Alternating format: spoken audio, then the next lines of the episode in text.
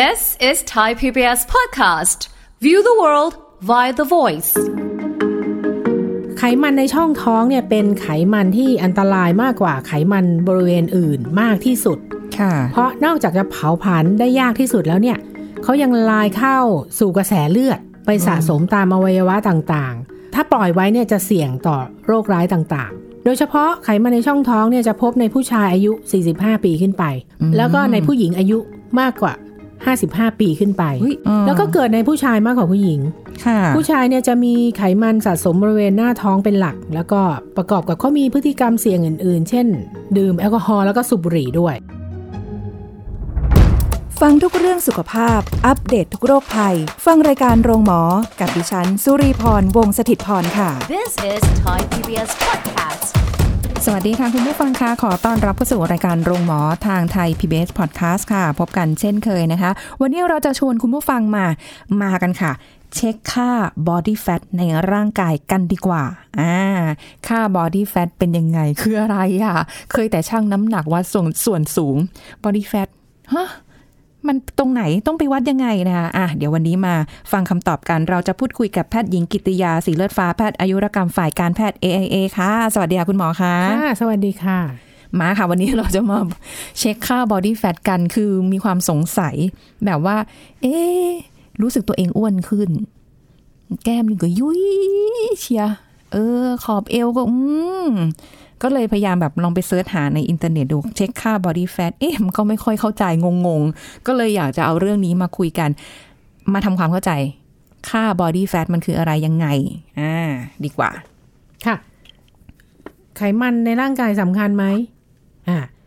เมื่อพูดถึงไขมันเนี่ย คนก็จะนึกถึงความอ้วนใช่ไหมความเจ็บป่วยความเสี่ยงต่อโรคร้ายแรงต่างๆแต่เราไม่รู้หรอกว่าไขมันเนี่ยเป็นองค์ประกอบหนึ่งที่มีความจำเป็นแล้วก็มีหน้าที่สำคัญต่อระบบการทำงานของร่างกายค่ะแต่ต้องมีเปอร์เซ็นต์ไขมันที่เหมาะสมนะอันนี้หน้าที่ของไขมันในร่างกายทำอะไรบ้างนะคะก็ให้พลังงานป้องกันการย่อยสลายโปรตีนที่มีอยู่ในร่างกายเพื่อนำไปใช้นะ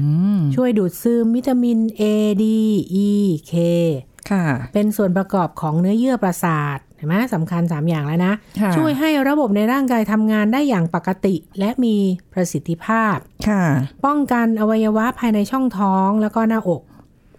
เป็นฉนวนป้องกันความร้อนและป้องกันการสูญเสียความร้อนเพื่อรักษาความอบอุ่นของร่างกายเห็นไหมมีประโยชน์นะไขมันน่ะเป็นหมีแล้วเนี่ยต้องเก็บกักความร้อนไว้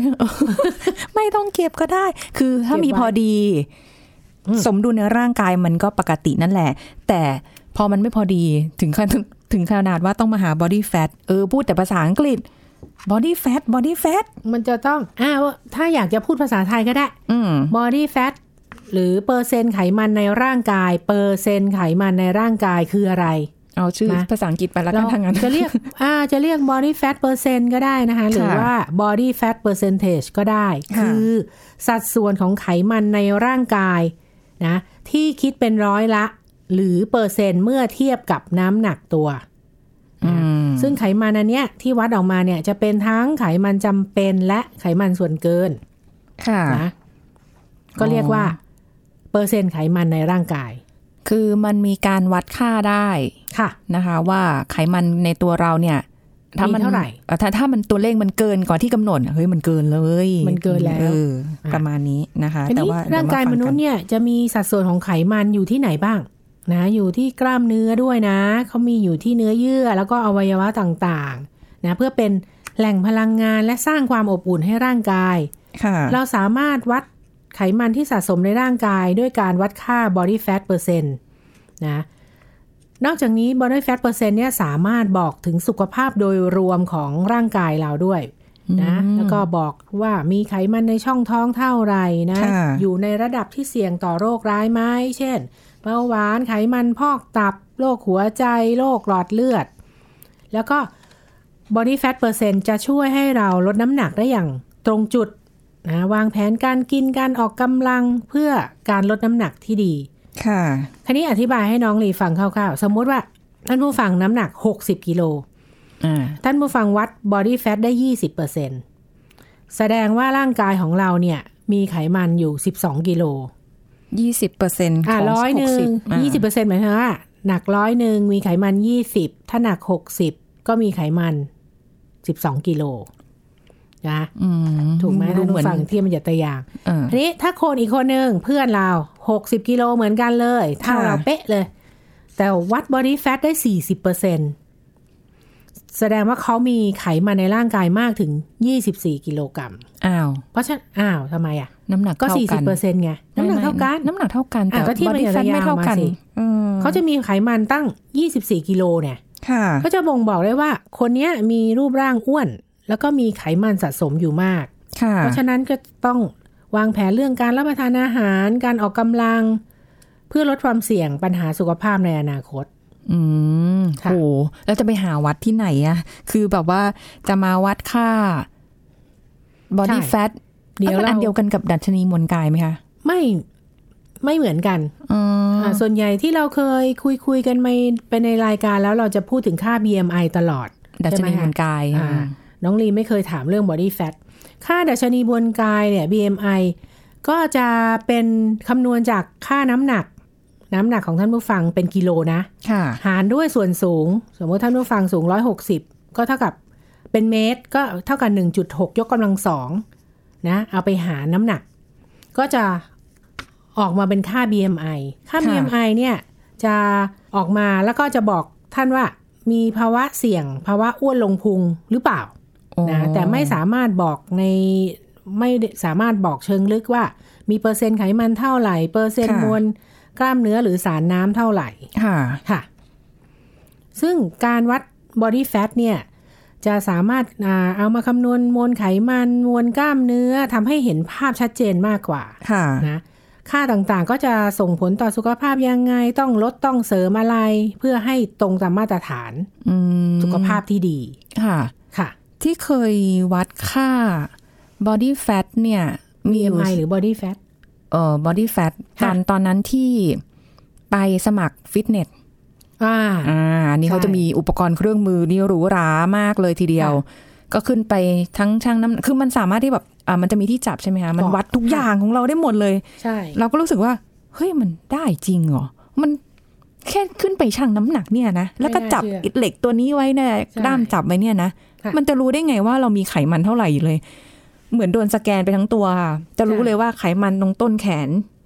ตรงหน้าท้องขาเท่าไหร่เราต้องลดตรงไหนเหรอใช่มันจะชัดเจนเลยว่าเราจะต้องลดไอ้ไขมันที่มันเกินมาเนี่ยได้ตรงจุดเลยทีนี้ค่ะก็ดูตื่นเต้นมาก นี่ท่านผู้ฟังก็อาจจะยังงงๆอยู่นะทีนี้เดี๋ยวก่อนที่เราจะไปถึงวิธีวัดค่ะวัดยังไงดีนะท่านผู้ฟังก็สงสัยแล้วใช่ไหมถ้าไม่มีเครื่องมือเนาะจะบอกว่า body fat เนี่ยแต่ละคนเนี่ยมันก็ไม่เท่ากันจะมีปัจจัยหลายๆอย่างที่ทำให้ค่า body fat เนี่ยไม่เท่ากันทั้งในเรื่องของเพศพันธุกรรมการกินไลฟ์สไตล์การใช้ชีวิตอายุที่มากขึ้นหรือกิจวัตรประจำวันเนี่ยมันจะทำให้เปอร์เซ็นต์ไขมันไม่เท่ากันนะเช่นพื้นฐานของหญิงกับชายเนี่ยมีการกระจายไขมันไปสะสมตามส่วนต่างๆเนี่ยต่างกันตามธรรมชาติเลยผู้ชายเนี่ยจะมีไขมันสะสมที่หน้าท้องมากกว่าใช่ไหมมากกว่าผู้หญิงผู้หญิงจะมีไขมันสะสมบริเวณไหนมากกว่าสะโพกต้นขานะมากกว่าผู้ชาย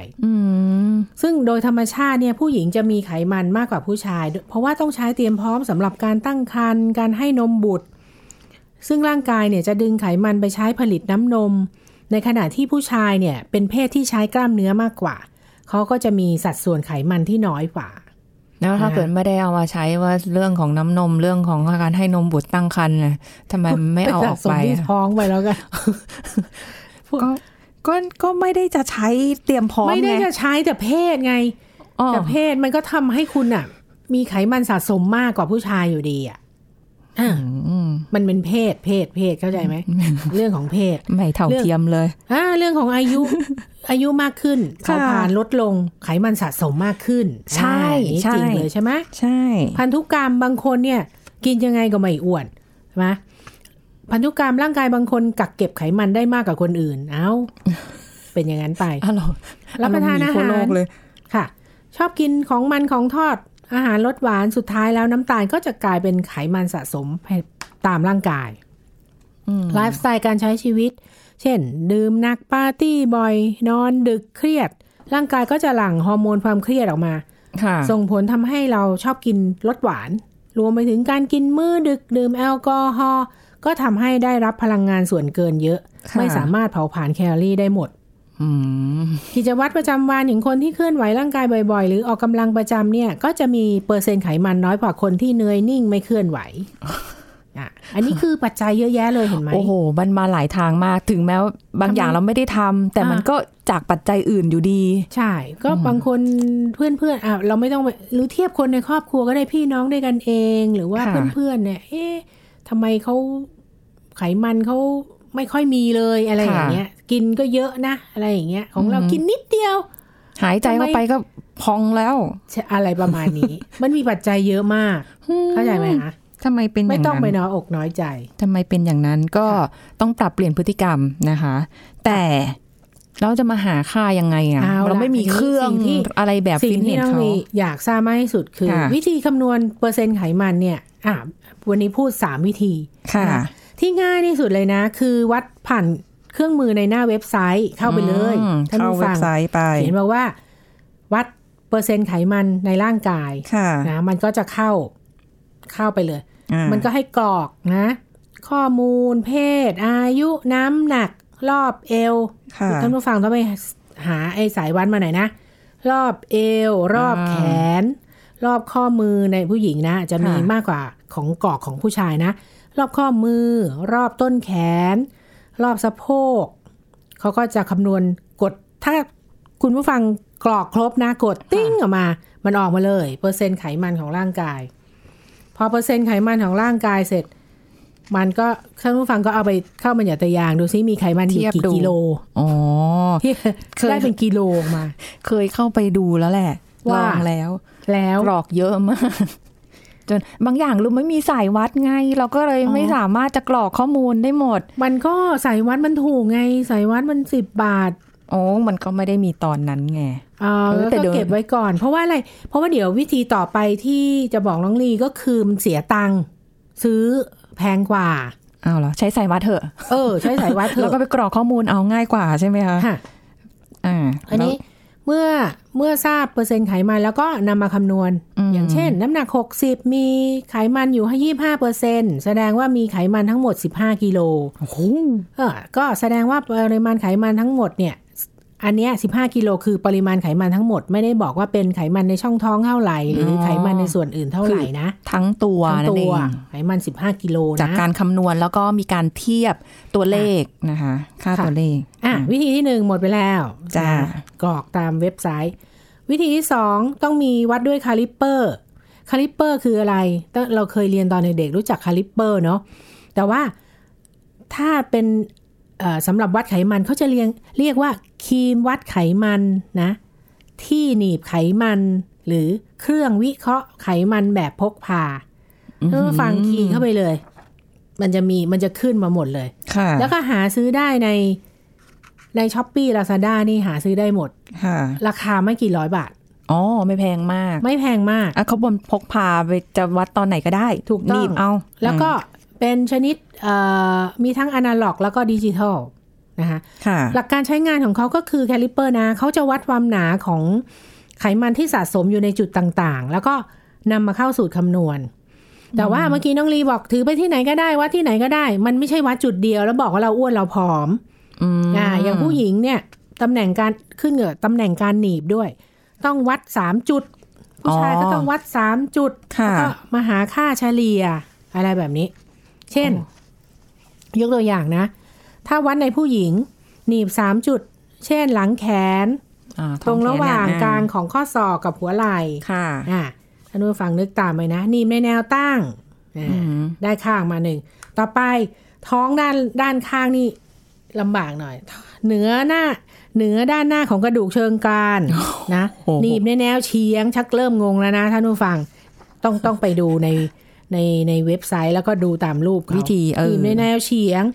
บริเวณหน้าขาวัดตรงกลางท่อนขาหน้าช่วงบนหนีบในแนวตั้งเอาไป ไปดูรูปเอานี่ตรงนี้หน้าขาวแล้วแต่ว่าง่ายหน่อยแต่ตรงท้องด้านข้างนี่สิแนวเฉียงด้วยดิเอา3จุดเอาค่า3ค่านี้มารวมกันแล้วก็หาค่าเฉลี่ยค่ะส่วนผู้ชายเขาจะหนีบตรงไหนก็ไม่หนีบที่เดียวกับเรานะอ้าวผู้ชายผู้นายเขาจะหนีบหน้าท้องใกล้กับสะดือวัดห่างจากสะดือมา2เซนแล้วหนีบในแนวตั้งอ๋อต้องรีดูนะนี่ในแนวตั้ง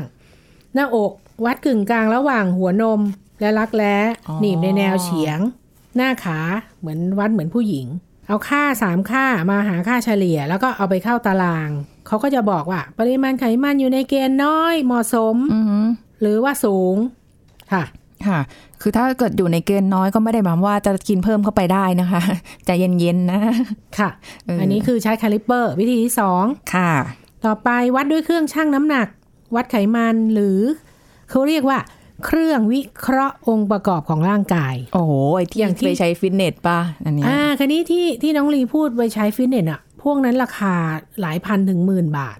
เขาจะวัดได้เป็นส่วนๆใช่ไหมเมื่อกี้น้องลีบอกที่แขนที่ขาที่นู่นที่นี่แต่มันมีตั้งแต่เป็นเหมือนกับเครื่องชั่งน้ำหนักธรรมดาเลยก็มีไม่ต้องเป็นไม่ต้องเป็นค่าเครื่องเป็นตัวใหญ่ขนาดนั้นหลายกิโลเพราะว่าราคาของเขาเนี่ยมันมีตั้งแต่300บาทเนี่ยถูกไหมก็ไม่แพงเนาะ300 บาทถึง 5,000 บาทขึ้นไปค่ะค่ะอันนี้ก็เราก็จะถ้าซื้อมาก็สามารถวัดได้เองที่บ้านนะแล้วก็กรอกข้อมูลส่วนตัวเข้าไปนะเขาก็จะประมวลผลแล้วก็บอกค่าเปอร์เซ็นต์ไขมันให้ค่ะค่ะวิธีที่เจ้าอุปกรณ์นี้ทำงานเมื่อกี้น้องลีสงสัยใช่ไหมเขาจะปล่อยเราเข้าไปยืนเหมือนชั่งน้ำหนักใช่เขาก็จะปล่อยกระแสไฟฟ้าอ่อนๆเข้าไปในร่างกายจากนั้นเขาก็จะวัดค่าความต้านทานของร่างกายหลักการก็คือกระแสไฟฟ้าจะเคลื่อนผ่านกล้ามเนื้อได้ดีกว่าไขมันเขาก็จะนำค่าความต้านทานที่ได้ออกมาคำนวณตามความสูงอายุน้ำหนักที่เรากรอกเข้าไปก็จะคิดออกมาเป็นสัดส่วนไขมันอ๋อเป็นกระแสไฟฟ้าแต่เราไม่ได้รู้สึกอะไรนะวัดความต้านทานใช่กระแสไฟฟ้าเข้าไปเราเครื่องนี้ก็ถ้าอยากคือมันก็แล้วแต่อะไรล่ะความมีเงินอยู่นะจะซื้อมาวัดเองก็ได้หรือไม่ก็ตามโรงพยาบาลก็น่าจะเป็นส่วนของกายภาพบำบัดเนาะโรงพยาบาลทั่วไปขอเขาวัดเปอร์เซ็นต์ไขมันคงไม่มีหรอกนะตามยิมหรือตามฟิตเนสนี่มีแน่นอนนะคะก็พวกนี้ก็ไม่ได้ว่าแม่นยำ 100% เป๊ะนะคะก็มีความคลาดเคลื่อนขึ้นอยู่กับอาหารแล้วก็น้ำที่บริโภคเข้าไปด้วยอ๋อค่ะค่ะอันนี้ไม่รู้ว่ามันมีการตั้งค่าอะไรยังไงได้หรือเปล่าสมมุติแบบขึ้นไปชั่งยังไงก็ไขมันเกินก็ต้องไม่ก็กรอกตามส่วนสูงอายุน้ำหนักเนี่ยมันจะวัดออกมาทีนี้ความแพงของท่านผู้ฟังบอกอะไรราคาตั้งแต่300ถึง 5,000 ถึง 10,000 ค่ะความแพงของมันเนี่ยขึ้นกับเครื่องที่แพงๆเขาจะวัดอะไรได้เยอะแยะมากเลยท่านผู้ฟังลองไปดูรายละเอียดผลิตภัณฑ์ดูค่ะค่ะอย่างเนี้ยเครื่องแพงๆเขาก็จะวัดเปอร์เซ็นต์ไขมันในช่องท้องได้โอ้คำนวณออกมาเลยใช่ไหมหรือว่าไขมันในช่องท้องหรือ Visceral Fat เนี่ยสำคัญมากเพราะว่าเป็นอะไรที่เมื่อร่างกายได้รับไขมันเข้าไปแล้วก็เกินกว่าการเผาผลาญเนี่ยเขาก็จะไปสะสมอยู่ในอวัยวะต่างๆแล้วก็กล้ามเนื้อหน้าท้องนะพุงก็เลยป่องใช่ไหมเกิดการอ้วนลงพุงไขมันในช่องท้องเนี่ยเป็นไขมันที่อันตรายมากกว่าไขมันบริเวณอื่นมากที่สุดเพราะนอกจากจะเผาผลาญได้ยากที่สุดแล้วเนี่ยเขายังลายเข้าสู่กระแสเลือดไปสะสมตามอวัยวะต่างๆถ้าเสี่ยงไว้ถ้าปล่อยไว้เนี่ยจะเสี่ยงต่อโรคร้ายต่างๆที่เกิดอ้วนลงพุงไงท่านผู้ฟังมันก็ช่างไปอยู่เนาะใช่โดยเฉพาะไขมันในช่องท้องเนี่ยจะพบในผู้ชายอายุ45ปีขึ้นไปนะอายุ45นี่จะเริ่มมีมากขึ้นละแล้วก็ในผู้หญิงอายุมากกว่า55ปีขึ้นไปยังไม่ถึงเลยอ่ะมีแล้วใช่ไหม ไม่ใช่ว่ามีอายุมาก่อนนะคะเฮ้ยเดี๋ยวมันมาแล้วอ่ะใช่แล้วก็เกิดในผู้ชายมากกว่าผู้หญิงผู้ชายเนี่ยจะมีไขมันสะสมบริเวณหน้าท้องเป็นหลักแล้วก็ประกอบกับเขามีพฤติกรรมเสี่ยงอื่นๆเช่นดื่มเหล้าแอลกอฮอล์อะไรดื่มแอลกอฮอล์แล้วก็สูบบุหรี่ด้วยใช่ใช่นอกจากนี้ถ้าสมมุติท่านผู้ฟังไม่มีเครื่องที่วัดไขมันในช่องท้องนะอาจจะวัดคร่าวๆโดยวัดรอบเอวนะคะกับสะโพกโดยรอบเอวเนี่ยหารด้วยตัวเลขที่วัดรอบสะโพกเนี่ยถ้าผู้หญิง ถ้ามากกว่า 0.8 แสดงว่าไขมันในช่องท้องเยอะถ้าในผู้ชายมากกว่า 0.95 เนี่ยแสดงว่าไขมันในช่องท้องเยอะหมายถึงว่ามากกว่า 0.8 ก็คือค่าของเอวเนี่ยมากกว่าสะโพกหมายถึงว่ามาคำนวณแล้วสมมติตัวเศษกับตัวส่วนสะโพกคุณเล็กกว่าสมมติเอวคุณเล็ก30สมมติเอวคุณ36เลยแต่สะโพกคุณ34สมมติเป็นไม่ได้ว่าคุณมีพุงแล้วไงค่ะตรงเอวคุณ36สะโพกคุณแค่34เพราะนั้นหารออกมามันก็เป็นเศษ1จุดเท่าไหร่เนี่ยแสดงว่าคุณมีไขมันในช่องท้องละคิดคร่าวๆง่ายๆจำได้ว่ามันเคยมีสายวัดรอบเอวอะค่ะที่จะเป็นแบบแถบสีเขียวขยับออกไปอีกนิดนึงก็ถ้าเลยตัวเลขนี้จะเป็นสีส้มแล้วก็เป็นสีแดงอย่างนั้นก็มีมันพอจะได้ใช่ไหมได้ค่ะได้แบบวัดมาเฮ้ยยังสีเขียวอยู่เย่แน่ใจนะตอนนั้น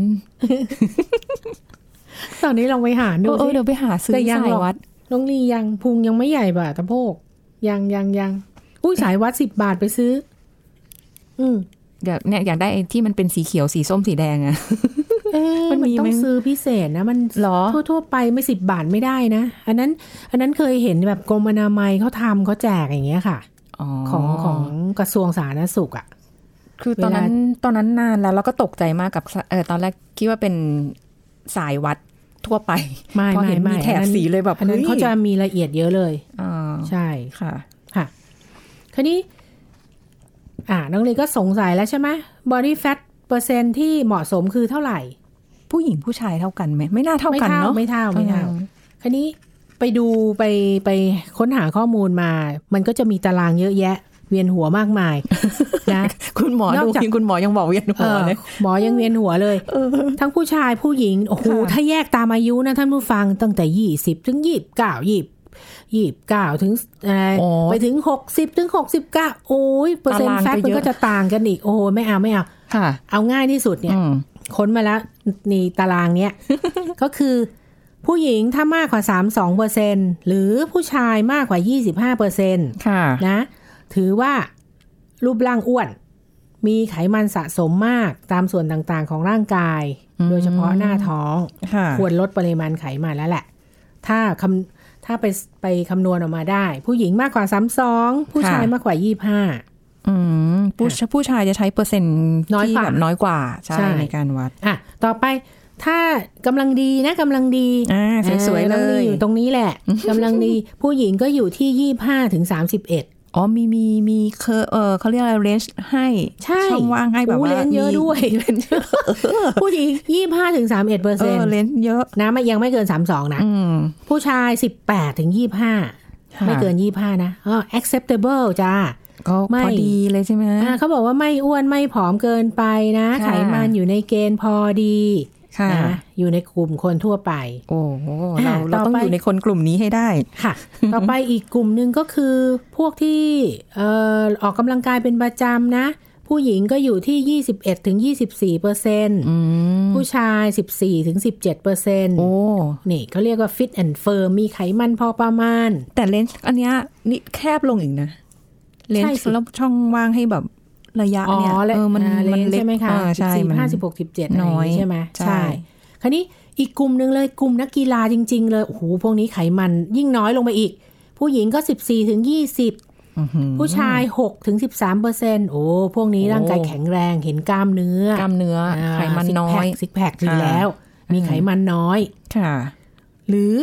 พวกที่น้อยขึ้นไปอีกนะพวกนี้จะเห็นกล้ามเนื้อชัดเจนละโอ้โหไขมันมี 10-13% เองนะผู้ชายก็มีแค่ 2-5% เองโอ้โหนอกนั้นเป็นกล้ามเนื้อมีสัดส่วนไขมันน้อยมากไม่แต่คือทำไมร่างกายเรามันต้องมีไขมันนะคะคุณผู้ฟังมันต้องมีน้อยไงแต่มันน้อย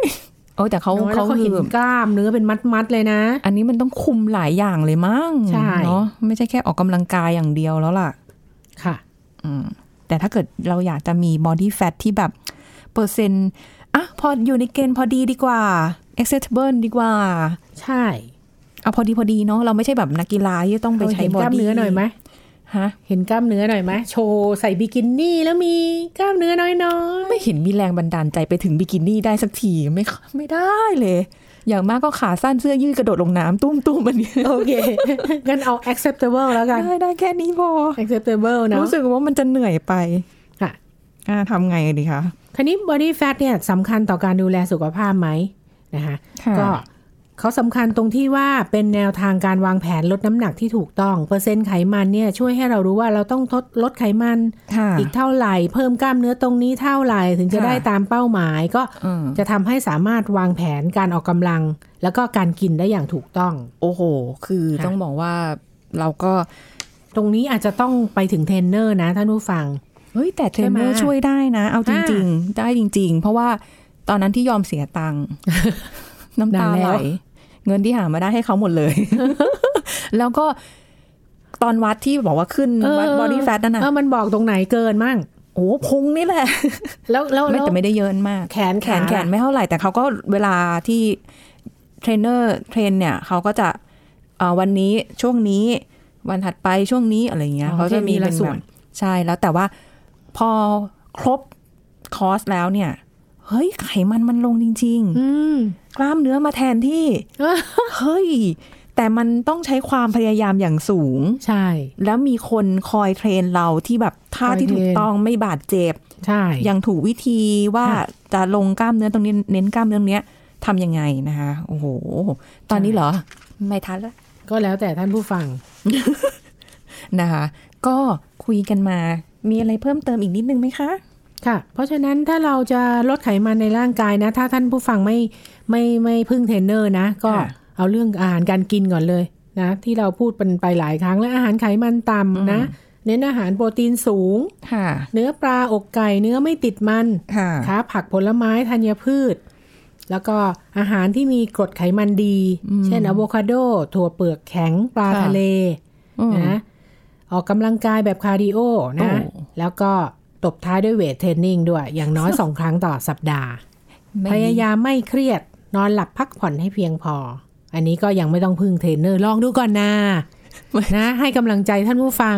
ไม่มีสักอย่างเลยไปลองดูนะ เปิดเว็บไซต์คำนวณก่อน body fat เราเท่าไหร่ดูเกินรีบเลยเริ่มเลยอาหารออกกำลังเองก่อนนะลองดูเผื่อยังไม่อยากไปเสียตังค์แล้วส่งข่าวมาบ้าง โอเคขอบคุณคุณหมอค่ะสวัสดีค่ะหมดเวลาแล้วค่ะคุณผู้ฟังพบกันใหม่ครั้งหน้านะคะขอบคุณที่ติดตามรับฟังค่ะสวัสดีค่ะ This is Thai PBS Podcast ภาวะไหลตายภาวะนี้มักเกิดขึ้นกับใครช่วงอายุใดเป็นมากที่สุดมีสาเหตุของการเกิดที่ชัดเจนหรือไม่ศาสตราจารย์นายแพทย์มานพพิทักษ์ภากรคณะแพทยศาสตร์ศิริราชพยาบาลมาบอกให้รู้ครับถ้าย้อนกลับไปถ้าใครทันนะฮะประมาณสัก20กว่าปีก่อนนะครับก็จะมีข่าวคราวของคนไทยที่ไปค้าแรงงานในต่างประเทศนะครับแล้วก็เสียชีวิตโดยไม่ทราบสาเหตุอย่างนี้ครับแล้วก็ข่าวนี้จริงๆก็มาจากคนที่ไปทำงานในประเทศสิงคโปร์แล้วก็พบว่าจู่ๆก็เสียชีวิตโดยไม่ทราบสาเหตุทั้งที่อายุน้อยนะครับแล้วก็เนื่องจากยุคนั้นเนี่ยการไปทำงานในต่างประเทศใช้แรงงานเนี่ยก็มักจะเป็นคนจากภาคตะวันออกเฉียงเหนือที่เดินทางไปก็เลยเป็นความเชื่อที่ว่าคนภาคอีสานหรือตะวันออกเฉียงเหนือเนี่ยเสี่ยงต่อการเป็นโรคนี้ซึ่งจริงๆแล้วเนี่ยคำตอบคือไม่จริงนะฮะเพราะว่าเราเจอคนที่เสียชีวิตไม่ทราบสาเหตุที่เป็นไหลตายเนี่ยครับในคนที่มาจากทุกภาคนะครับไม่ได้จำกัดเฉพาะภาคอีสานจริงๆไหลตายมันเป็นภาวะรวมๆนะครับคือมันมาจากคือไหลก็คือการหลับนะฮะแล้วก็ตายก็คือเสียชีวิตเนาะเพราะว่าภาวะไหลตายก็คือการเสียชีวิตที่เกิดขึ้นขณะหลับนะครับก็จู่ๆยังไม่ทราบเหมือนกันว่าอะไรเกิดขึ้นนะครับแล้วก็ทำให้ผู้เสียชีวิตเนี่ยจู่ๆก็หัวใจหยุดเต้นไปจริงๆสาเหตุมันก็มีเยอะนะครับแต่ว่าสาเหตุที่พบบ่อยที่สุดก็น่าจะเป็นภาวะหัวใจเต้นผิดจังหวะในคนที่จู่ๆเสียชีวิตไปนะครับโดยที่ไม่ทราบสาเหตุนะครับแล้วก็เราก็พบว่ามักจะเป็นคนหนุ่มสาวนะครับโดยส่วนใหญ่เป็นผู้ชายด้วยแล้วก็เสียชีวิตไปขณะหลับโดยที่ก่อนหน้านี้เขาก็แข็งแรงดีไม่มีโรคประจำตัวเนี่ยเราเชื่อว่าสาเหตุน่าจะเป็นไปได้มากที่สุดก็น่าจะเป็นภาวะที่การนำกระแสไฟฟ้าหัวใจที่ผิดปกติแล้วก็ทำให้หัวใจเต้นผิดจังหวะคนกลุ่มนี้ครับมักจะมีความผิดปกติของการนำกระแสไฟฟ้าอยู่แล้วนะครับในหัวใจนะครับแล้วก็เนื่องจาก ยังไม่เกิดอาการอะไรที่ผิดปกติเนี่ยโดยมากก็มักจะไม่ทราบเพราะว่าคนกลุ่มนี้ก็จะเป็นคนที่หนุ่มสาวแข็งแรงดีใช่ไหมครับไม่มีโรคประจำตัวอะไรไม่จำเป็นที่จะต้องไปตรวจสุขภาพหรือว่าไม่จำเป็นต้องไปหาแพทย์เพราะฉะนั้นตัวเองจะไม่รู้หรอกว่ามีความผิดปกติของขึ้นหัวใจอยู่นะครับแต่ว่าความผิดปกติเนี้ยครับจะยังไม่เกิดอาการจนกระทั่งจะต้องมีปัจจัยอะไรบางอย่างที่กระตุ้นนะครับเราก็ยังบอกไม่ได้เหมือนกันว่าเมื่อไหร่คนกลุ่มนี้จะเกิดหัวใจเต้นผิดจังหวะแต่เรารู้ว่ามันจะมีตัวกระตุ้นอะไรบางอย่างแหละนะฮะที่ทำให้จู่ๆแล้วเนี่ยการนำกระแสไฟฟ้านั้นผิดปกติจนเกิดหัวใจเต้นผิดจังหวะในช่วงนั้นพอดีนะครับทีนี้ถ้าเกิดหัวใจเต้นผิดจังหวะเนี่ยมันส่งผลทำให้การบีบตัวของหัวใจมันหยุดนะฮะพอหยุดไม่มีเลือดไปเลี้ยงเนี่ยครับในอวัยวะต่างๆหรือว่าสมองเนาะก็จะหมดสติไปเลยแล้วก็ถ้าเราไม่รู้มาก่อนนะครับไม่สามารถเข้าไปช่วยได้ทันเช่นปั๊มหัวใจอะไรเงี้ยครับคนก็จะเสียชีวิตไปถ้าเราเปรียบเทียบอนุมานก็เหมือนกับคนที่เป็นเส้นเลือดหัวใจตีบนะครับถ้าจู่ๆแน่นหน้าอกใช่ไหมครับแล้วก็จู่ๆก็ล้มลงไปหมดสติอย่างเงี้ยครับแล้วหัวใจหยุดเต้นเนี่ยอันเนี้ยสาเหตุอันดับหนึ่งก็เกิดจากหัวใจเต้นผิดจังหวะเหมือนกันนะครับที่เกิดในช่วงเฉียบพลันแต่ว่าเนื่องจากเขาเกิดขึ้นเนี่ยในช่วงที่หรือว่าสภาพแวดล้อมที่มีคนเห็นนะครับหรือเป็นช่วงกลางวันอย่างเงี้ยครับก็สามารถที่จะมีคนเนี่ยช่วยชีวิตปั๊มหัวใจฟื้นขึ้นมาได้แต่ว่าคนที่เสียชีวิตขณะหลับเนี่ยเนื่องจากมันอยู่ในช่วงหลับทุกคนก็เข้านอนกันหมดไม่มีใครรู้นะครับก็เลยไม่มีใครที่จะเข้าไปช่วยได้แล้วก็คนกลุ่มนี้ก็จะเป็นคนที่เสียชีวิตThis is Thai PBS podcast. ติดตามรายการทางเว็บไซต์และแอปพลิเคชันของ Thai PBS podcast, Spotify, SoundCloud, Google podcast, Apple podcast และ YouTube channel Thai PBS podcast. Thai PBS podcast. View the world via the voice.